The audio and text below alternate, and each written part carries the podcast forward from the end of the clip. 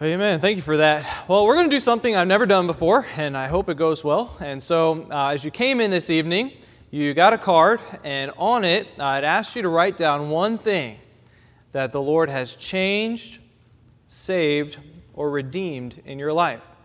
And uh, it's going to go with the message here. This is part of it. Uh, but this is our opening exercise, and I'll, we'll bring it back around here toward the end. But I want you to think about something that the Lord's done in your life, something that has changed, saved, or redeemed. And just go ahead and write it down and try not to make it too personal. Write down something that uh, you'd be comfortable having read aloud. And uh, so don't keep it, you know, if it's too personal, maybe not put that on this card. Uh, but I just want you to think about that. It shouldn't take but a moment here. And uh, as you're writing that, we'll have the ushers come down. They're going to collect these uh, for me. And, uh, and so if you can write yours down and then pass it to them, they're going to collect them from you. If you didn't get one, also, if you just, and you would like to participate in this, just raise your hand real quick and they'll get one to you. Uh, but something that the Lord has changed, saved, or redeemed in your life. So we'll go ahead and uh, pass these here to the middle, and uh, our ushers can collect those. And as they're collecting them, I want you to take your Bible and turn to Psalm 136. Psalm 136. And then we're going to stand together once you find that. Psalm 136 pass in your cards and then uh, or your papers. This is like a pop quiz. You didn't know you were coming to get quizzed tonight. You had the look of fear that the students have at the same time. Psalm 136.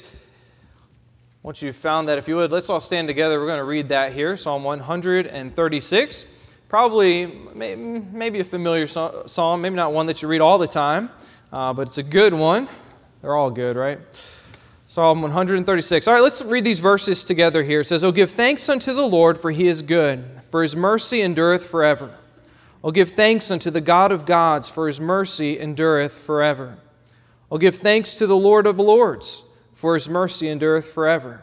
To him who alone doeth great wonders, for his mercy endureth forever.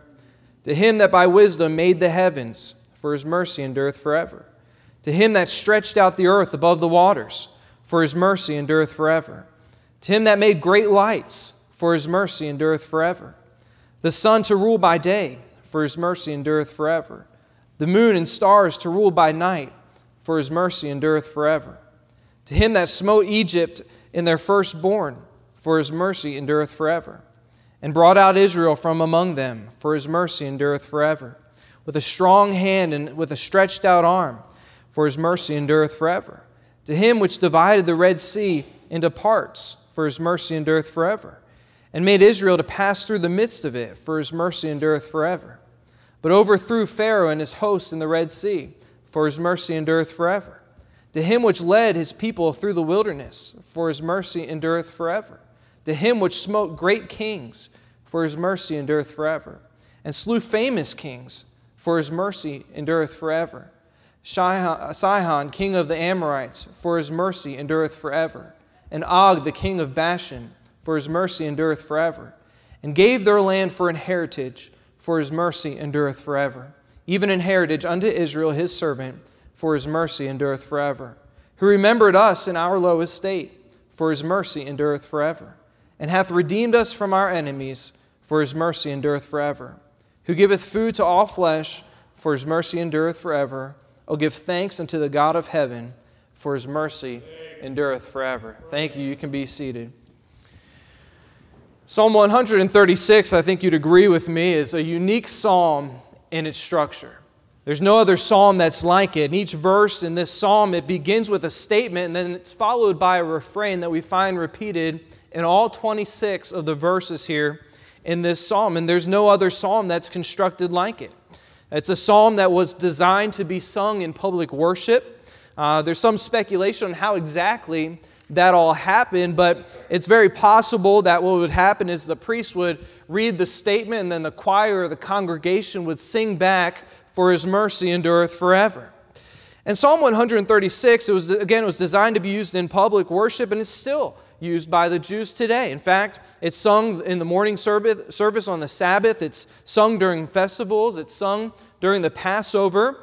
And uh, in the Old Testament, we find this song being sung. We find this psalm uh, being used. I think about one in particular. Uh, we find it there at the dedication of Solomon's temple in Second Chronicles chapter number 5. And I just want to read two verses here from that account. We see where it, it came to pass as the trumpeters and the singers were as one to make one sound to be heard in praising and thanking the Lord.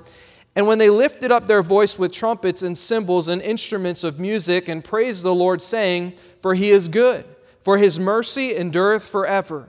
That then the house was filled with the cloud, even the house of the Lord, so that the priest could not stand to minister by reason of the cloud, for the glory of the Lord had filled the house of God. And you think about what an incredible sight that would have been to be there on the dedication of Solomon's temple, and uh, they're all there. They're singing with one voice. They're lifting up trumpets and cymbals and music, uh, singing, For his mercy endureth forever. And in that moment, God's presence comes and indwells uh, that temple there. It would have been pretty incredible uh, to see. In this psalm, it's referred to by the Jews as the Great Hallel.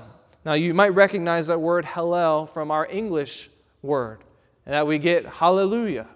And I think about uh, that word hallelujah. Was known as the great hallelujah. It's a great psalm of praise. A great, uh, uh, uh, uh, its purpose was to praise the Lord, to praise Jehovah, the one true God, the God of Israel. In fact, uh, we see this, this psalm sung several times in the Old Testament, but the unique thing is that every time we find this psalm sung, uh, it's in a public praise or a public declaration. We find it in David's psalm of praise that we, that we find recorded in 1 Chronicles chapter 16. We see it in the assignments of the priest in David's day. We see it, uh, the record of uh, Lord's victory over the Amorites uh, as they praise. We see it in the praise by Israel after the destruction uh, suffered in the Babylonian conquest. We see it in the dedication of uh, the temple in Ezra's day. And so uh, the purpose of this psalm is really no mystery, right? We read it and we, we know what its purpose is. It's pretty clear that it's, that it's stated very clearly in the first and the last verses that it's to call people to thanking God.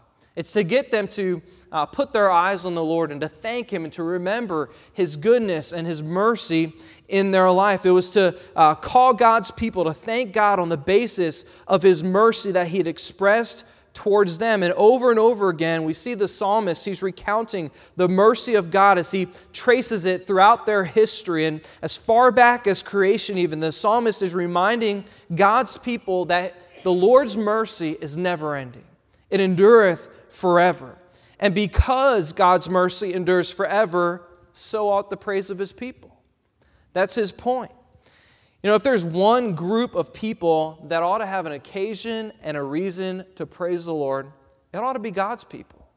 It ought to be those who have, ex- have experienced God's uh, mercy displayed in their lives.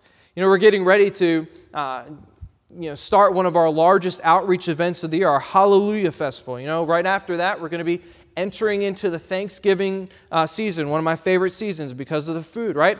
And uh, things during this time, uh, they, you know, this is when things start to pick up, right? You think you're busy now, you just wait, hold on a few months, right? You're going to get to the end, you're going to be like, where did it go?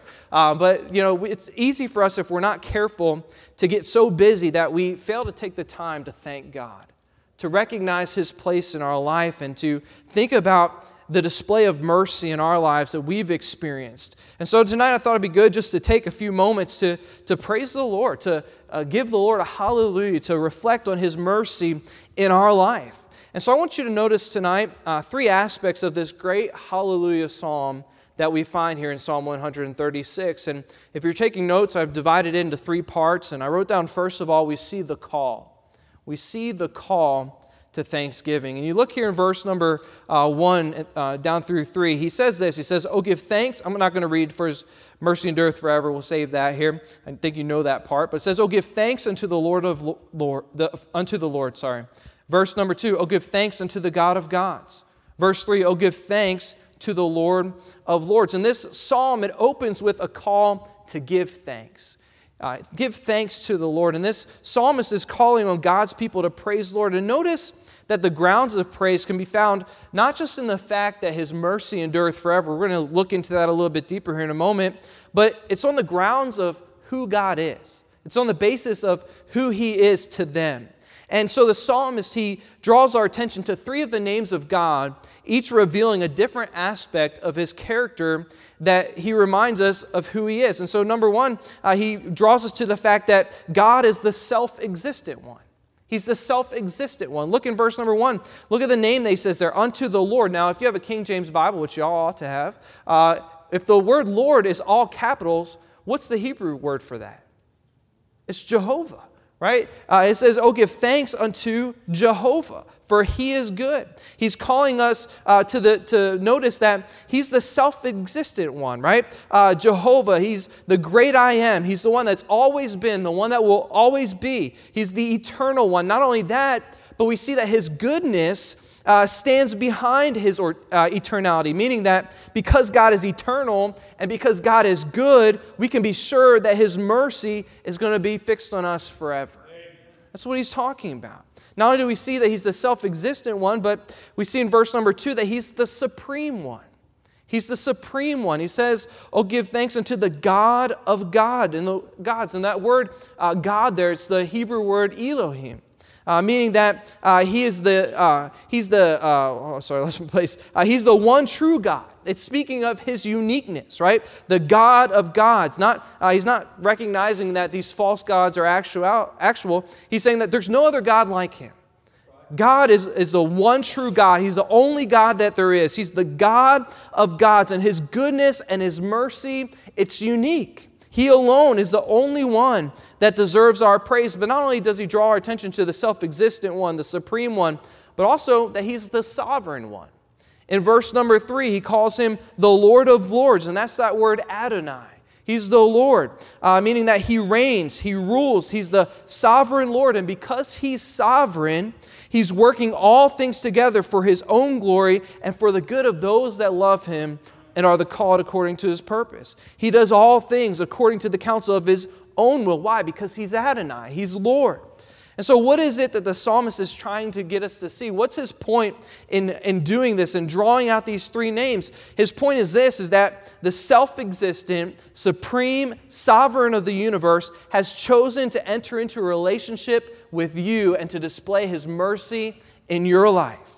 He wasn't bound by another to do so. He wasn't constrained by a superior being against his will. His mercy toward you is rooted and found in his goodness.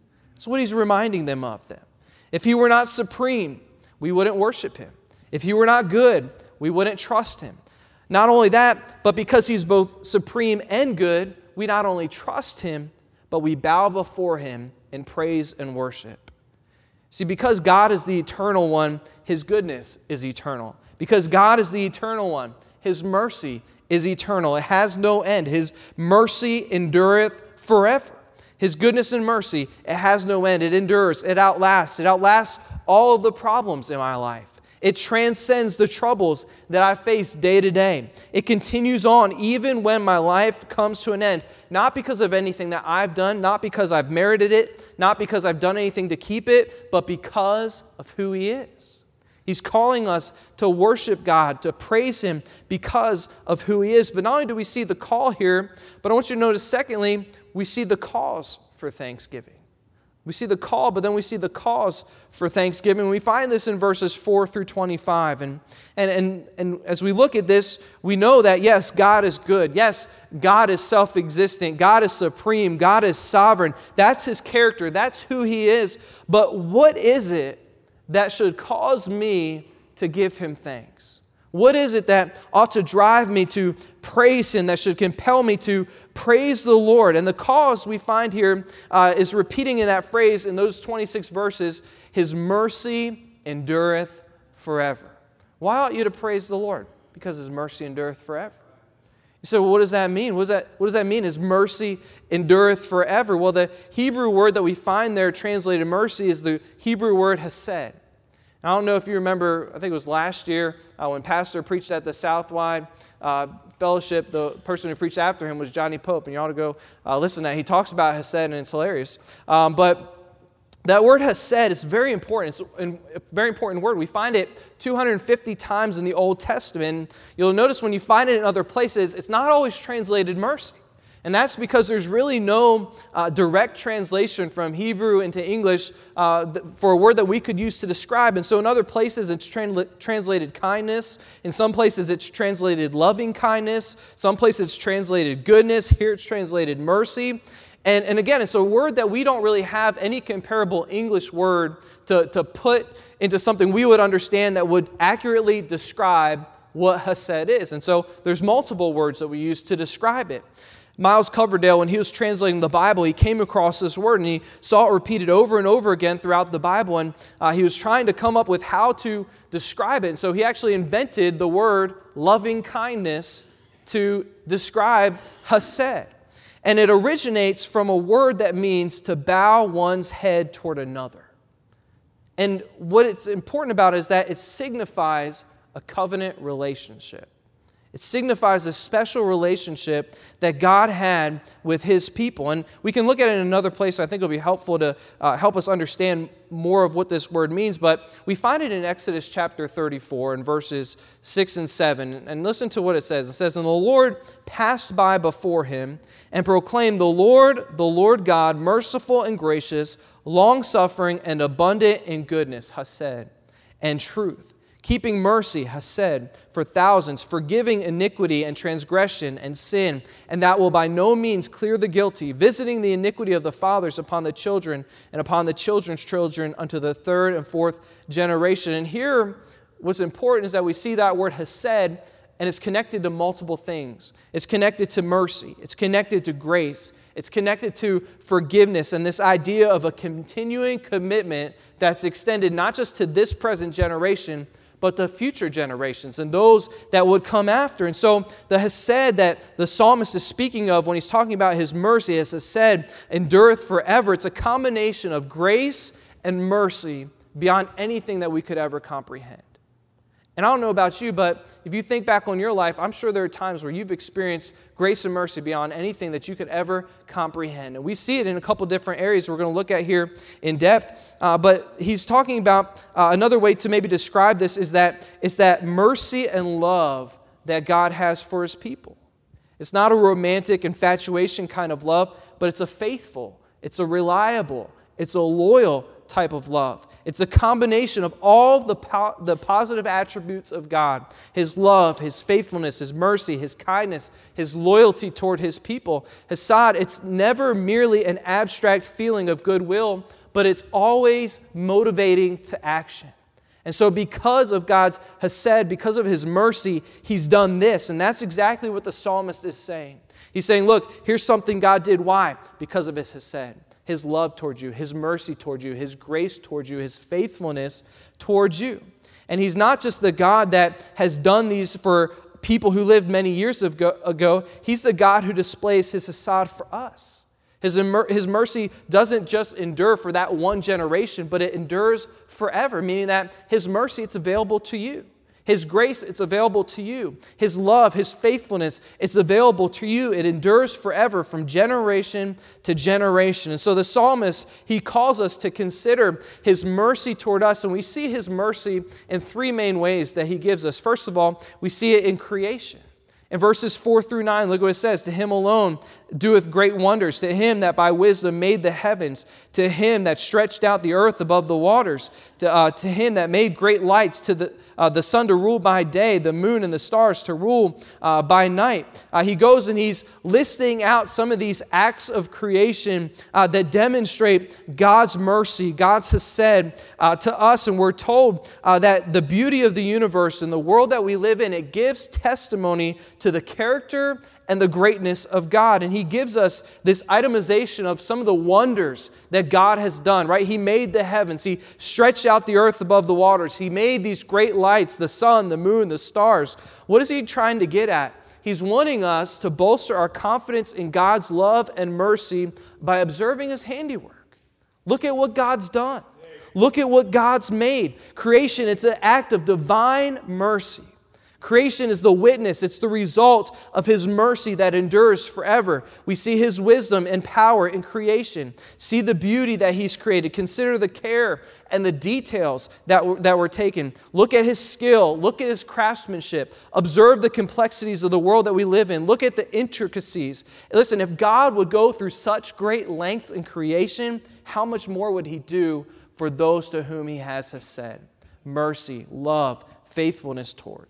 The sun, the moon, the stars all testify to his faithfulness. He continues to keep them in motion. He continues to cause them to shine. He's faithful to his creation, he's faithful to his people. That's what he's saying. His mercy endureth forever. We see his mercy in creation, but not only do we see it in creation, but we see it, letter B, in conversion.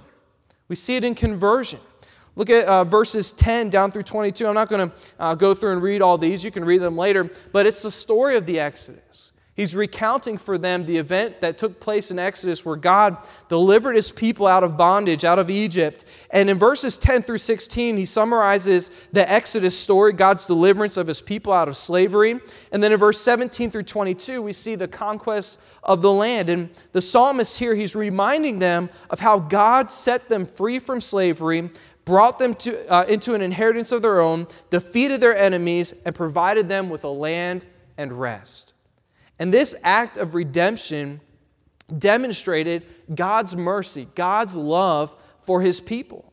The psalmist, he, he uh, recalls here the story of uh, Sihon and Og, and we read about that in Numbers chapter 21, where Israel wanted passage through the land of the Amorites, and they said, uh, No way, we're not going to let that happen. They refused, and, and then they tried to attack the Israelites. And what happened? Well, they were defeated. Israel uh, ended up occupying all the cities of the Amorites, and they continue to march up the road. And then we see King Og, he comes out there, uh, king of Bashan, and he marches out with his whole army to do battle, and he too was totally defeated. Uh, what is he reminding us of? The fact that God has no trouble defeating his enemies.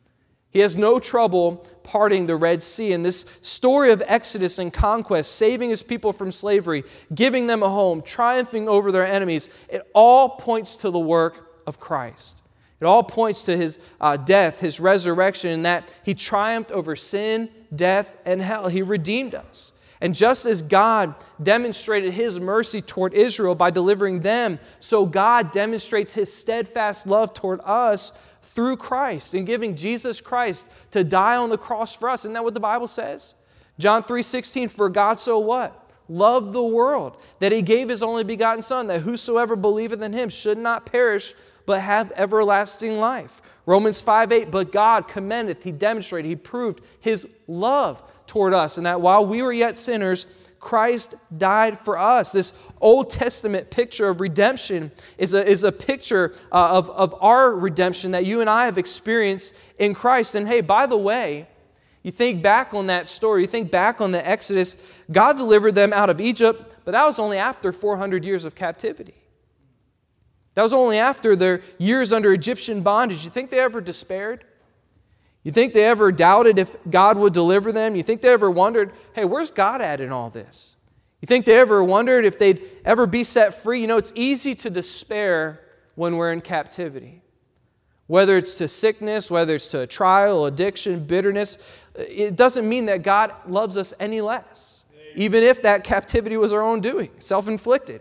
But the story of the Exodus is a reminder that God's mercy endures forever. It delivered the Israelites, he's able to deliver he's able to deliver us. His mercy endures both in captivity and in deliverance. And so not only do we see God's mercy demonstrated in creation and in conversion, but we see it in God's compassion. We see it in God's compassion. Look here at verse uh, number 23. It says, even in heritage unto Israel, his servant, verse 20, uh, sorry, verse number 23, who remembered us in our low estate, verse 24, and hath redeemed us from our enemies, verse 25, who giveth food to all flesh. The psalmist is pointing to our weaknesses as a display of God's mercy in our life. He talks about when we were in low estates, when we were, when we were uh, about to go down to our enemies, when we had need of something, God provided it for us. God cares about our weaknesses. He remembers us in our lowest state. He, show, he knows our frailties. He's been merciful when we've cried out to Him. He's been patient with us. He's walked with us through dark valleys. He sustained us when we were weak. He's comforted us in times of sorrow. He's compassionate toward us. And His compassion is evidence of His mercy in our lives. Has He not been faithful to you? Day after day, He's faithful. Day after day, He meets our needs. This is God's hesed. This is His mercy that endures forever. This is His enduring love. This is His enduring mercy. And it doesn't, uh, God doesn't just give love and then revoke it. He says it endures forever. Day after day, God is faithful. And you know what God did for Israel, He does for His people everywhere. All, all the time, in every situation. Why? Because His mercy endureth forever. That's what He's getting at. And so, not only do we see this call to give thanks and the cause for giving thanks, but notice thirdly here, we see the conclusion. And look what he says in verse 26. He says, Oh, give thanks unto the God of heaven, for his mercy endureth forever. Once again, he concludes by directing our focus to the one to whom we should be thanking, the one to whom we should be praising. And he calls him here something unique. He calls him the God of heaven. The psalmist doesn't close the song with reference only to Israel's blessings because God is the giver of gifts to all of his creation. And so this time, the psalmist, he doesn't close the psalm with the name by which uh, represents Israel's special relationship uh, with them, uh, but instead, this title, the God of Heaven, uh, it's, a, it's a title by which everyone could thank him. It's a title uh, by which uh, all people uh, could address him, the God of heaven. And what it is, it's an invitation to all of mankind to pay their tribute of praise to the supreme ruler of the universe. It's an invitation to those who have not yet entered into a relationship with him, uh, those who don't yet know him personally, to thank the one from whom all mercies and blessings flow. It's a call to all people, to all nations, to thank the Almighty God who resides in heaven, who transcends all time and space, and who's orchestrating every detail and event of our life. Why? Because He's merciful, because He's hesed, because He's good, because He's loving, because He's gracious, not just to a select few, but to all people. This verse is for those who are looking for the one to whom they can express their thanks for the mercy and goodness that they've experienced in their life. You know, I think about our Hallelujah Festival, and you think about the hundreds of people that will come onto our property on Monday, and people to whom God has been merciful, people to whom God has been good, people to whom God has been gracious, whether or not they recognize it. You say, well, why do we have the, the Hallelujah Festival? Why do we have the different outreaches that we do? Well, we have them in hopes of being able to connect and introduce them to the one who has been merciful in their life the one who's been good to them, the one who's loved them, the one who's been merciful to them. Why? That they might acknowledge him and the mercy that he's shown to them and place their faith and trust in him for salvation. That's the point. God's mercy, it endures forever. It's always the same. It never changes. It's never exhausted. It's found in all of his works and all of his acts toward his creatures and creation, and it always will be. Why? For his mercy endureth forever. He's still rescuing. He's still delivering, He's still redeeming. Why? Because His mercy endureth forever. All of the things that God's done in all our life, all the things that God's done for the children of Israel, He wants to do for those who will step foot on our property. Why? Because His mercy endureth forever. See, every verse in this psalm is designed to convince you of the fact that everything God has done, everything God is doing, everything God will do, it's an expression of His Hesed, His love, His mercy, His grace toward you. And so, no matter where you're going, what's going on this week, His mercy endures forever.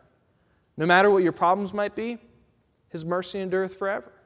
No matter what trials you're going through, His mercy endureth forever. No matter what relational problems you're having, His mercy endureth forever. No matter how you feel about the things that are happening in your life, His mercy endureth forever. And once you understand this, the only possible response is to thank the Lord, Amen. to praise the Lord, to hallelujah, thank God for what He's done in your life. Got a, the usher who's got that card, that stack of cards. We got it right here. we're going to close here by doing our own Psalm 136. So hopefully this works out good. So we're going to do it like they did it in, uh, hopefully I can read these. Oh, man. We should have given grace for penmanship. We're going to do this like they would have done, where, where I'll read the, the statement and then you'll respond, For his mercy and endureth forever. And so I'll start with just the, the first verse here. Oh, give thanks unto the Lord, for he is good. He saved my dad, and it changed our family. God's changed my outlook at others. He's also changed the way I talk to others. He's changed the music that I listen to. He's changed the way I dress. He changed the direction I was going and turned me back to Him. He saved my great grandmother from cancer, and she is still alive and saved. He's changed my prayer life. He gave me a ministry. He's helped me overcome being afraid of witnessing. He's changed my anger. He's given me joy without drugs, alcohol, or carnal music. He's changed my bitterness. He's changed the leadership of my family. He's changed my critical attitude. Every one of us have experienced God's mercy, God's grace in our life. Spurgeon said this He said, If His goodness never ceases, then our thankfulness should never be silent. Let's all stand together with our heads bowed and our eyes closed as the pianist uh, comes to play a song of invitation. I just want to invite you, maybe take some time tonight and just thank the Lord. Thank God for the mercy that hesed He's displayed in your life and give Him the worship and the praise that He deserves.